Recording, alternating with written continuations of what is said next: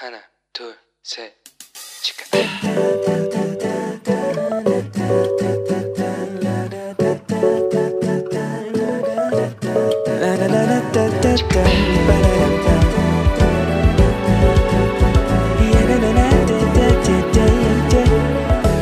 Here we go.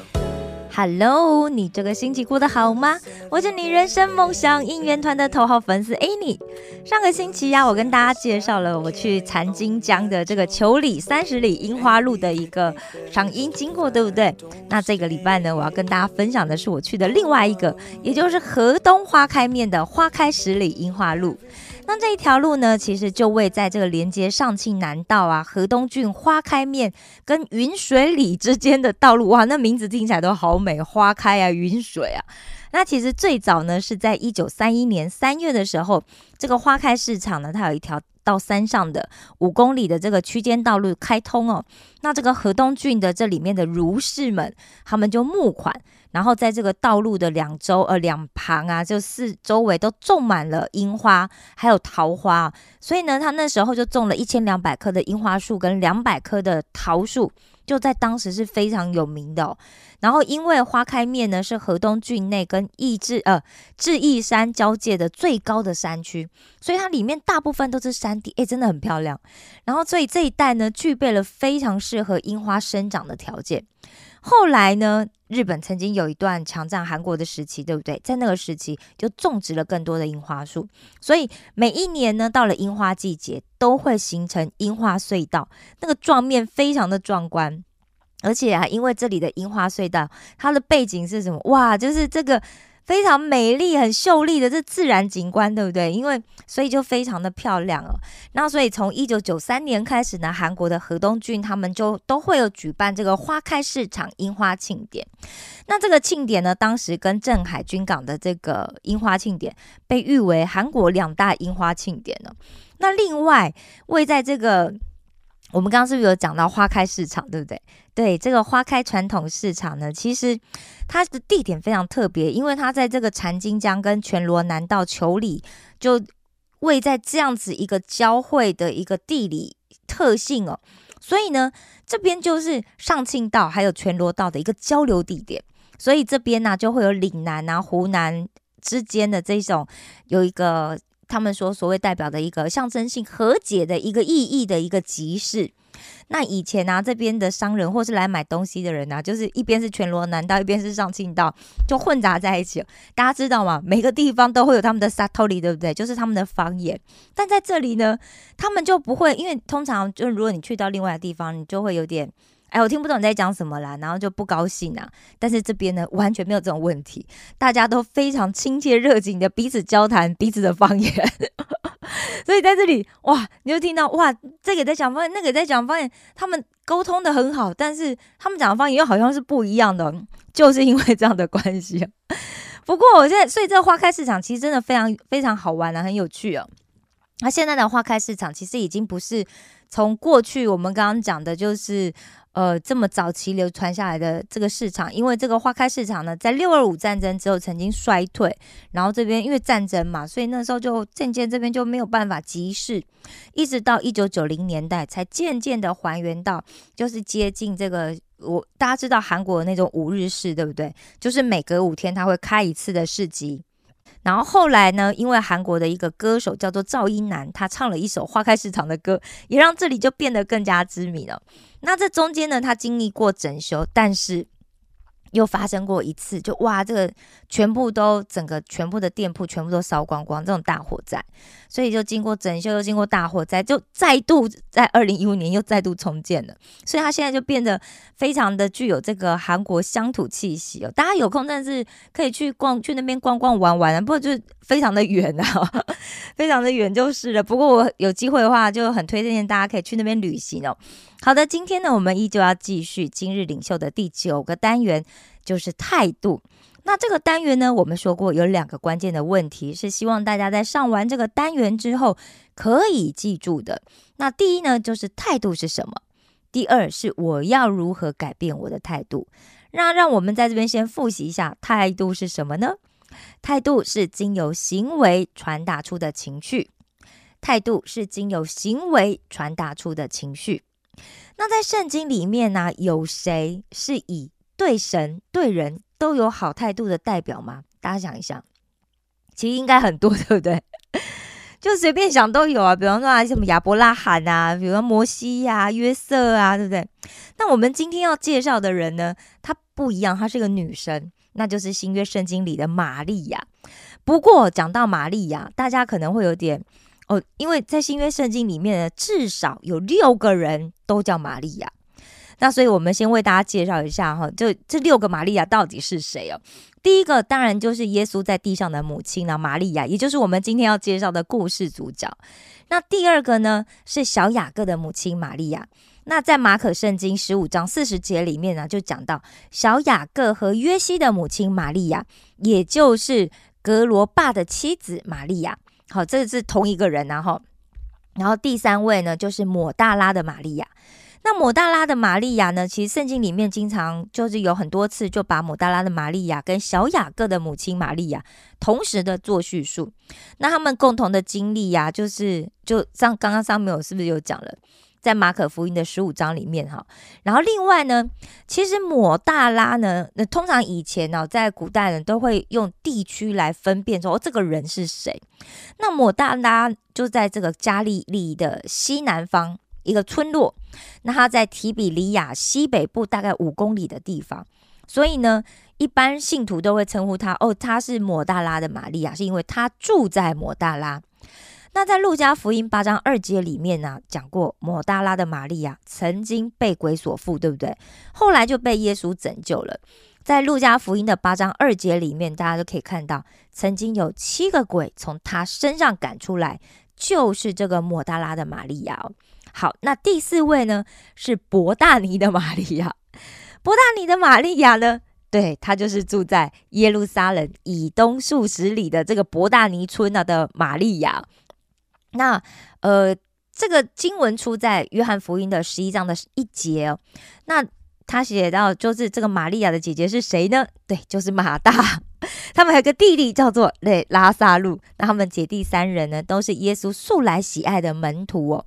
这个都记录在约翰福音的十一章里面。那第五位呢，是马可的母亲，叫做玛利亚。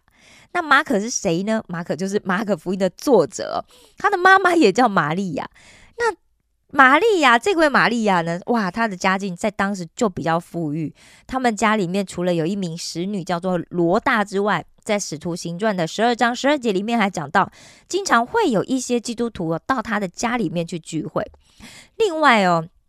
在当年彼得啊被希律王囚禁起来的时候，其实教会里面的信徒也聚集到玛利亚的家里面去祷告。所以当彼得被天使在夜在夜里面在半夜里面救出监牢，对不对？他是不是就走走走走走，然后就走去一个信徒的家里？那个家就是玛利亚的家，因为所有的信徒都聚在那边在为彼得祷告。所以就这个呢，就是马可的母亲玛利亚。那最后一个是谁呢？最后一个是住在罗马的信徒玛利亚。那在罗马的基督教会中呢，其实这个玛利亚她也是一个热心的女信徒。所以当保罗写信给罗马的圣徒的时候，曾经特别向玛利亚问安哦。所以他，而且他还在罗马书十六章六节里面写到说，他为罗马的信徒多受劳苦。那这一位罗马的玛利亚呢，应该就是对教会的事工啊，就给了非常多的帮助。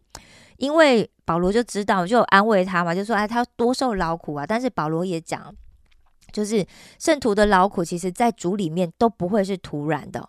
好的，在上面我们就介绍完了新约圣经里面有六位玛利亚，接下来我们就讲一讲我们的耶稣在地上的母亲玛利亚，她信靠神并且蒙福的故事哦。那当我在念故事的时候，请大家翻到学生手册的第三十四页。三十四页，好，然后跟着做下面的动作哈，来，请把会让玛利亚产生不好的态度的事情，在旁边画上一个哭脸，会画哭吧，对不对？T T 啊哈，另外呢，就把影会影响玛利亚，让她的态度变得正面，或者鼓舞了她的人事物，请你在旁边打上星号。好，准备好了吗？遇到不好的事，画哭脸。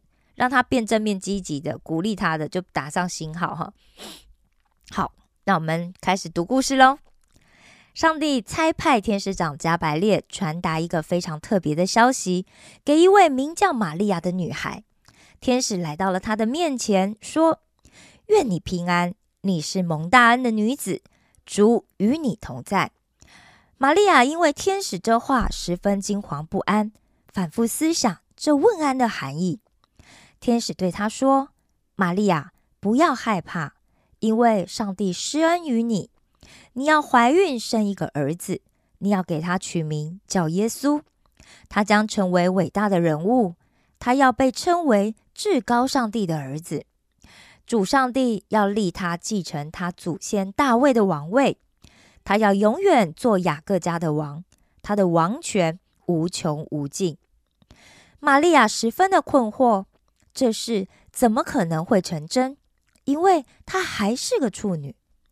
天使回答：“圣灵要降临在你的身上，至高上帝的全能要庇应你，因此那将诞生的圣婴将要被称为上帝的儿子。”玛利亚说：“我是主的婢女，愿你的话成就在我身上。”不久，玛利亚便去拜访了她的亲戚伊丽莎白，告诉她这个好消息。伊丽莎白高声呼喊。你是女子中最蒙福的，你所怀的胎儿也是蒙福的。确信主传给她的信息必定实现的女子，多么有福啊！于是玛利亚便向上帝祷告，并感谢主赐予她参与他的计划的机会。接下来，让我们再用戏剧圣经一起听一次圣经里的原文吧，《路加福音》一章。二十六节到五十六节，到了第六个月，天使加百列奉神的差遣，往加利利的一座城去。这城名叫拿撒勒。到一个童女那里，是已经许配大卫家的一个人，名叫约瑟。童女的名字叫玛利亚。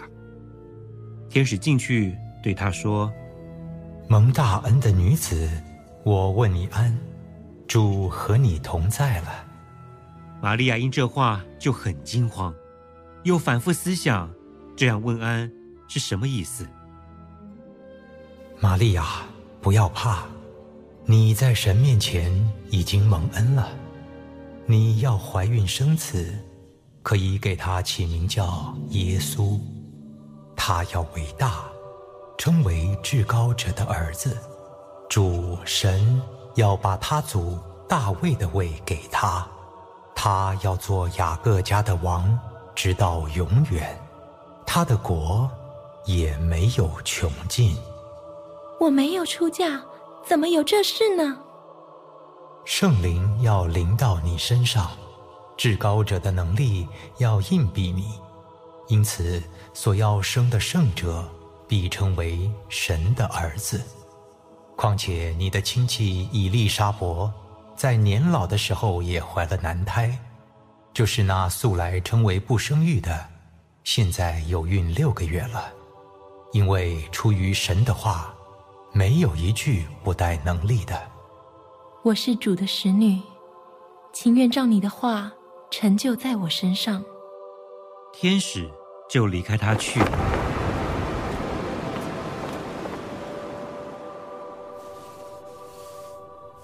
那时候，玛利亚起身，急忙往山地里去，来到犹大的一座城，进了撒加利亚的家，问伊丽莎伯安。伊丽莎伯一听玛利亚问安，所怀的胎就在腹里跳动。伊丽莎伯且被圣灵充满，高声喊着：“你在妇女中是有福的，你所怀的胎也是有福的。”我主的母到我这里来，这是从哪里得的呢？因为你问安的声音一入我耳，我腹里的胎就欢喜跳动。这相信的女子是有福的，因为主对她所说的话都要应验。玛利亚说：“我心尊主为大。”我灵以神我的救主为乐，因为他顾念他使女的卑微。从今以后，万代要称我有福。那有全能的为我成就了大事，他的名为圣。他怜悯敬畏他的人，直到世世代代。他用膀臂施展大能，那狂傲的人正心里妄想，就被他赶散了。他叫有权柄的失位，叫卑贱的升高，叫饥饿的得饱美食，叫富足的空手回去。他扶住了他的仆人以色列，为要纪念亚伯拉罕和他的后裔，施怜悯直到永远。正如从前对我们列祖所说的话，玛利亚和以利沙伯同住约有三个月，就回家去了。现在，让我们一起翻到第三十五页，一起来想一想这个故事里让我们反思的问题吧。第一，玛利亚的态度从一开始到最后有什么改变呢？玛利亚一开始的时候，是不是因为天使说的话就十分惊惶不安？他上面是不是这样写？而且他还反复思想，上帝呃，天使跟他问安的意思到底是什么？为什么要跟我问安哦？因为天使进去就跟他说：“蒙大恩的女子，我问你安，主和你同在了。”在圣经里面啊，蒙大恩的女子就是蒙了神的恩典，然后被选中来担任某种任务的女子，诶，跟主与女同在，就是哇，主的眷顾临到你身上了。大家想一想，如果突然在你面前出现了一位天使，然后天使这样跟你讲的话，哇，你会怎么想？要是我的话，我想我第一反应应该会很害怕，因为我看见天使，诶，我觉得天使对天使应该，天使虽然很漂亮，对不对？但是。那是不是代表我已经死了？我要不然我怎么会看见天使呢？对不对？那第二个反应才是惊慌哦。但幸好玛利亚比我镇定哦。她虽然很惊慌，但她还反复的在想说：“哎，天使问他安是什么意思的？”其实呢，这也给我一个提醒，那就是万一以后我遇到了什么我从来没有遇过的这个。神机般的新奇的事情的时候，先不要急着马上就下一个结论，因为啊，如果这件事情是上帝的指示，或者是上帝所应许的，那上帝必定会有下一步的带领。我千万不要轻举妄动，要先反复思想关于上帝的事情哦。那这段时间呢，上帝就会做工，会给我们指引。那我们说不定就会因为这样子，然后就可以成为哇被上帝使用的器皿呢，对不对？上帝可以借着我们来完成他的计划跟旨意，耶，多棒啊！哈，好，因为当时哦，大家去想一下当时的状况，当时玛利亚她已经许配给约瑟喽。虽然许配，但是他们从订婚到结婚还要很长的时间，有一年的时间。如果他马上就同意天使的话，顺服的话，先撇开神迹的事不讲，未婚怀孕这件事情，大家想一想，你的未婚夫会怎么想？一定会伤害他们彼此之间的关系嘛，对不对？因为他未婚夫一定会想说，这不可能，就这不可能平白无故怀孕啊，对不对？你一定是做了什么事情才会怀孕啊，所以这一定会破坏他的名声，也会让他付出极大的代价。可是大家知道，这故事里面哦，上帝做事总是有万全的计划，对不对？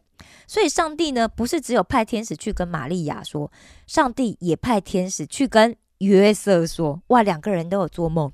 好，所以如果你再重新看一次经文，你就会发现呢，其实神给了非常多的印证给玛利亚跟约瑟。所以当神呼召我们要为他做一些事工的时候，也许会要你付上极大的代价，但你。是不是可以也欣然接受呢？哇，这非大家要想一想，平常你就要做好决定。你说万一突然遇到一件事情，你才做决定，我告诉你来不及喽。你没有马上答应，这些这个机会就落到别人身上了。后，好，接着让我们一起来看第二个题目，那是什么改变了玛利亚的态度呢？其实哦，要接受这么违背常理的事情，我觉得真的不是一件很容易的事。诶，不要说玛利亚当时她消息的流通跟传递可能都非常不容易呀，因为当时没有网络嘛，对不对？也没有 Google 啊，他可能听都没有听过什么有人可以圣灵感孕。而且虽然上就是先知流传下来的经典有这样说，但是谁会想到说哦这件事情要印证在自己的身上啊？所以玛利亚一开始她不能够理解说，哇，她自己都还没有出嫁，怎么会发生怀孕的这种事情？她的反应其实我们大家都可以理解哦。所以天使就提醒玛利亚，顺服神，你会享受到什么样的特权？就是她怀的胎是上帝的儿子，而他呢将要永远的掌权。而且上帝还持呃，天使还持续告诉他关于上帝的计划。那天使简单的解释了一下这件事情会怎么成就，也就是圣灵会复辟他，然后他就会受孕。然后天使不断的鼓励玛利亚说啊，你要顺服上帝的计划，你要放心的把自己交给上帝，并且他也告诉他，年老的伊丽莎白她也怀孕哦，哎。大家想一想，这就跟之前莎拉怀孕一样，对不对？年纪都那么大了，都没有月经了，怎么可能还会怀孕呢？在医学上来讲，这是完全不可能的事情。但是呢，出于神的话，没有一句是不带能力的。所以玛利亚就哇，她就改变态度了。但是哦，其实这我也想到一件事情哦。如果玛利亚她对圣经她完全不了解，她不知道曾经先知讲过什么的话，那她可能对天使讲的话，她一定是半信半疑，或者是就根本不会相信嘛。在旧约的以赛亚书的七章十四节里面讲到，因此主自己要给你们一个兆头，必有童女怀孕生子，给他起名叫以马内利，就是神与我们同在的意思。先知以赛亚曾经预告了弥赛亚的诞生，虽然呢，这个童女啊这个单单词哦，它在希伯来原文跟七十四译本里面其实都比较模糊，因为这边用的希伯来文呢是用 ama 这个字，那 ama 这个字呢，其实它一般是指已经过了青春期，也就是已经到了适婚年龄的少女的意思，但是这个用词呢，其实并没有特别来强调它的童真哦。那希伯来文里面呢，有另外一个字叫做 metula，它其实更强调童真。所以在当时的这个文化背景里面呢，但是呃这样子的一个就是希伯来文，刚刚我们讲的这个用词，其实它就可以代表就是童真女的意思啊。所以仔细想一想，是不是挺符合玛利亚当时的状况呢？玛利亚她虽然是一位倾心爱主，那还还没有被世俗玷污的这个未婚的年轻女女子，但是我相信。她并没有准备好，她要未婚怀孕，受圣灵感孕生下耶稣，对不对？所以我们可以看到，上帝在寻找的人呢，往往不是准备好的人，而是愿意顺服的人。我们常会跟上帝讲说：“上帝，我还没有准备好要去做啊，我还没有准备好要可以承担这个责任啊。”但上帝却说：“诶，你不用做最好的准备哦，因为那些我都会做，那你只要顺服就好。”所以再试想想，就觉得哇，真的好感动哦！如果当时玛利亚说不的话，那会怎么样呢？嗯，我想上帝会派天使再去找另外一个愿意的人，但是玛利亚就会失去这个最大最好的福分了，对吗？好，让我们再继续看第三题，在你认识的人当中，有谁总是保有良好的态度呢？其实哦，我真的经常在我的教授们身上啊。看到良好的态度，真的，我非常感谢。我读的是一个用基督教成立的一个大学哦，因为所有的教授他都必须要是基督徒，当然也是会有一些坏坏的教授。我不能说他他不是做人很坏哦，好吗？就只是他不是那么喜欢我而已。OK，好，那我必须说。所有的态呃教授身上，我真的都看到良好的态度。那最近我在上一个课，叫做宣教神学。那这个教授呢，他从年轻的时候他就跟我分享，他说他从年轻就非常爱华人，他就就是有那颗爱华人的热心哦。所以他原本呢，也为了要去中国宣教，他就做了很多预备哦。然后他还去学中文，结果就所有的东西都准备好，都做了，在最紧要的关头，上帝跟他讲说：“哎。”你要去英国哇？他非常错愕，因为他明明就是想，他已经想了很多年，还做了这么多准备，他想的就是要去中国宣教，但上帝却说：“哎，你去英国啦！” 哇，所以最后呢，他最后仍然是顺服了上帝的决定。但他心里面他就说啊，他就有很大的遗憾，他就对华人有很大的遗憾。但他就抱着这个遗憾呢，他就去了英国。当然，然后后来还是尽力的完成了他在英国的宣教的事工哦。那上帝也给他很大的祝福，让他顺利的完成了英文跟神学的这个博士学位，所以让他就是在教导宣教的事工上面，然后成为一个最棒的典范。那不知道你有没有想到你身边的谁呢？他总是保有良好的态度。想到了吗？对，把它写下来好吗？把它写在学生手册上面。我觉得这我非常就是喜欢写下来。我觉得这可以经常就翻回去翻的时候，就是可以得到一些提醒哦。好，第四是什么帮助他们处在困难中的时候，也可以保持正面的态度呢？好，就是你刚刚讲的那个人是什么帮助他们处在困难里面时，他们也可以保持正面的态度呢？像我刚讲的那位教授，他曾经问过我，就是我遇见上帝的经过，那我就很热情的跟他分享嘛。对，你知道吗？教授问话，我就是毕恭毕敬回答。所以呢，他也跟我分享，他当时在英国宣教，其实他就说，在国外真的是会遇到非常多的困难呐。啊，那他遇到困难的时候，他都怎么面对？所以他用非常坚定而且充满信心的口气跟我讲。因为你在国外，你真的不是在自己的国家，你真的会遇到很多，就是你没有办法想象的状况。好，就是而且特别是在你的语不是你的母语的状态之下，你又会感到很无助。但每次遇到问题的时候，他总是相信上帝会负责到底，而且上帝是活着的神，过去、今日、明日，我们的上帝都跟我们形影不离，一直跟我们同在。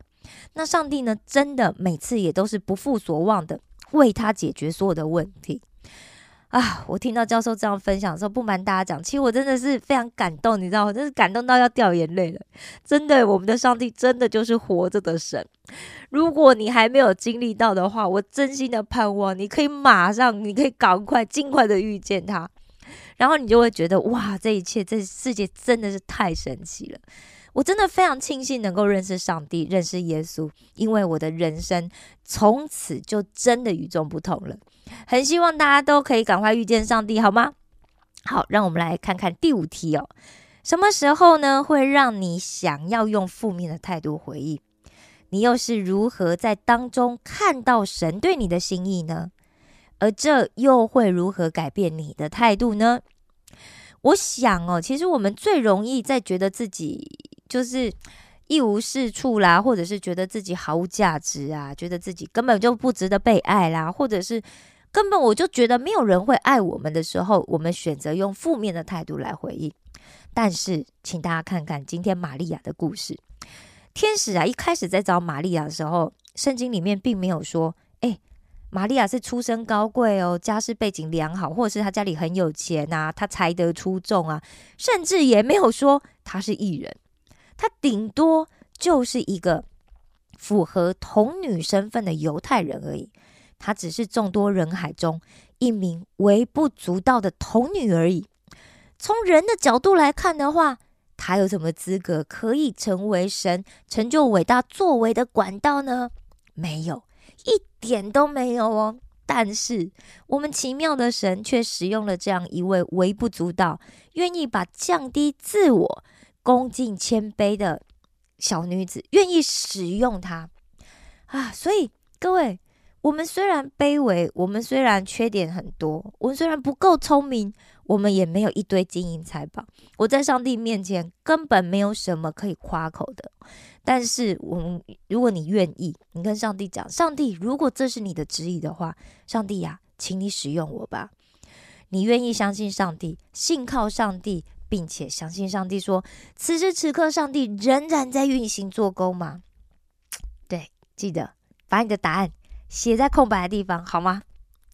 好的，今天的节目就要先到这里了。透过今天的说明，不知道大家有学习到什么了呢？你最喜欢的是哪一个部分呢？很期待大家可以跟我留言回馈，好吗？请记得，我总是在这边等待你的回应哦。那最后呢，让我们一样一起来做一个结束的祷告。亲爱的天父上帝，我感谢赞美你。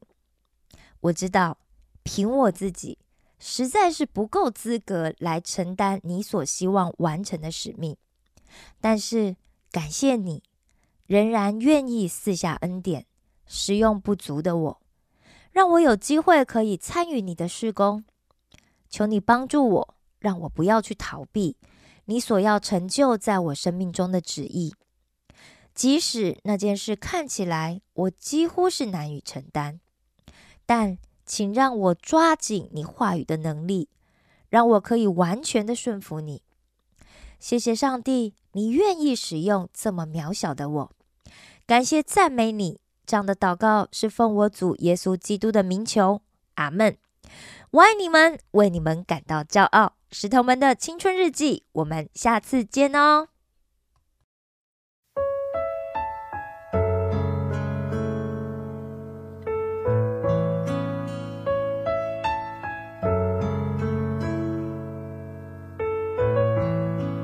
感谢你的十字架，感谢你付上